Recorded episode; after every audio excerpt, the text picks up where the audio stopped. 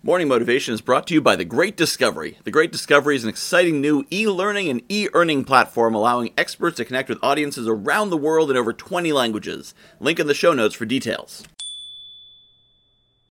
It is okay to do things your way, especially if you're an entrepreneur. In fact, that might be why you're an entrepreneur. But even for entrepreneurs, we will sometimes still think there's a right way to do things. Your business happens between nine and five. Well, I'm an entrepreneur, so I might do it between ten and six.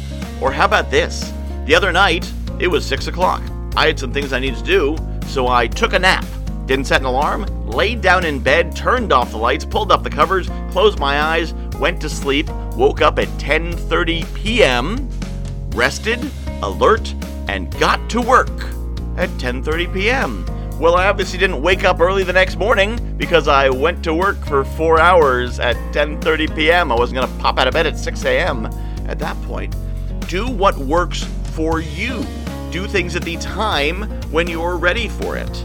And when I try to force myself, sometimes I'll try to, to pre-record these morning motivations on Sunday night because I want to clear my Mondays to get other things done. And I'm not feeling it. And when I do that, the quality's not the same. I'm dragging, oh my God, I got to record another one of these. Oh my goodness. But then Monday morning, I get up, I exercise, I drink my coffee, and bam, I'm ready to go. I'm ready to record. I got some energy. I got some passion. Let's go. Can you tell when I'm recording this one? So do what works for you. Don't worry about what works for someone else. And even if you have a job, now if you have a job where you're you're on a shift, you're covering, uh, you know, you're a nurse, you got to cover the floor at a certain time. Okay, you might do things some other way. But if you're a graphic designer, marketing executive, uh, salesperson, whatever, if you are a professional in your space, even if you work for someone else, you still can have influence over how you do things. You can go to your boss and say, you know, I've got the most energy and creativity at like six a.m.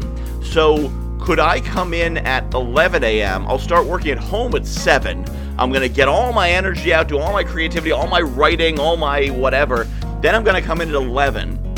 Once all that energy is spent, and that's when I'm available for meetings and writing reports and, and all that kind of stuff. How does that work for you, boss?